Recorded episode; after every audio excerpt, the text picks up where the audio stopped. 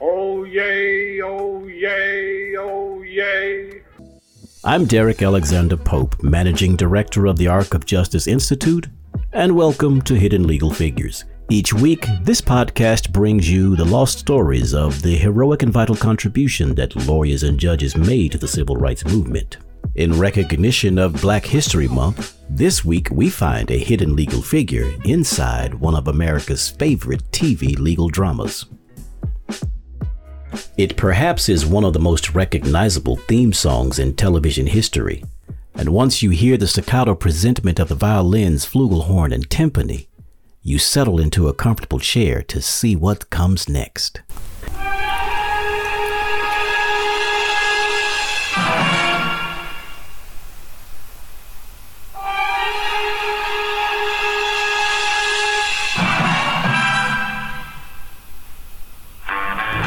For nine seasons, Americans were treated to the most riveting courtroom whodunit drama in television history.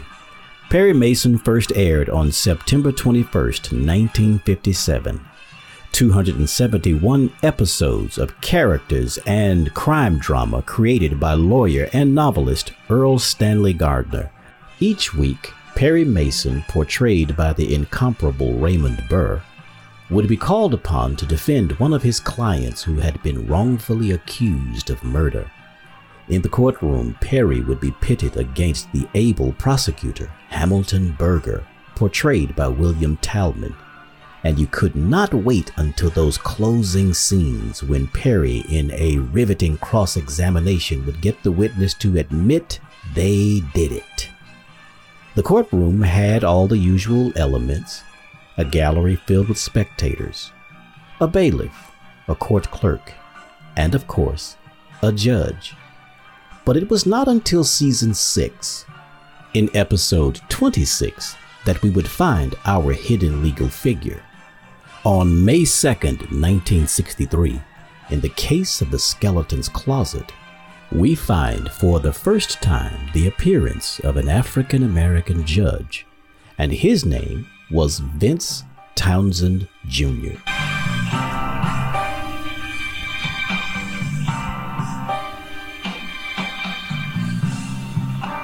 Vince Monroe Townsend Jr. was born April 12, 1906, in Arkansas.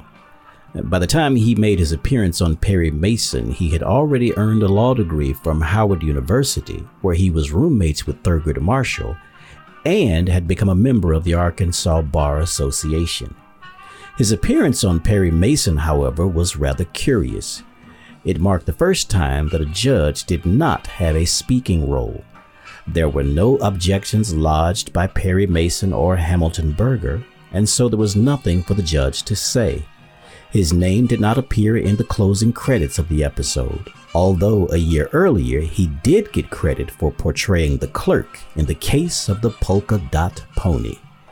In real life, Mr. Townsend was the first black person to practice law in Los Angeles, and he became a judge on the municipal court of Los Angeles County.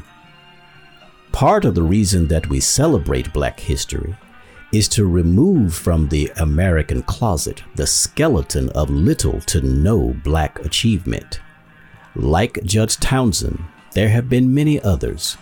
For example, Dennis Archer, Robert Benham, Jane Bolin, Clarence Cooper, Allyson K. Duncan, William Henry Hastie, A. Leon Higginbotham, Nathaniel Jones, Amalya Lyle Kearse, Thurgood Marshall, Constance Baker Motley, Leah Ward Sears, Clarence Thomas, and Horace T. Ward are all examples of black men and women who have served the nation at the highest levels on state supreme courts and throughout the federal system.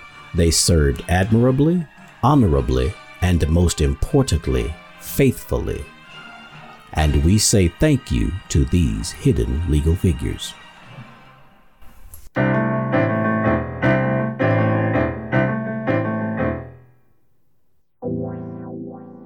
On the next Hidden Legal Figures. Next week, we'll pay a final tribute to Black History Month and feature 16 black lawyers whose achievements are a true national treasure. That and more will be part of our next episode. Thank you for listening, and be sure to tune in next week for Hidden Legal Figures, the podcast.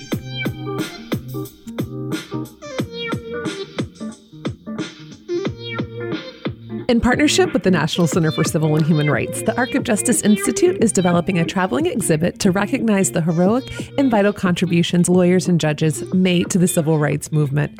Under the Color of Law will premiere in 2021. To learn more, visit www.onthearc.net.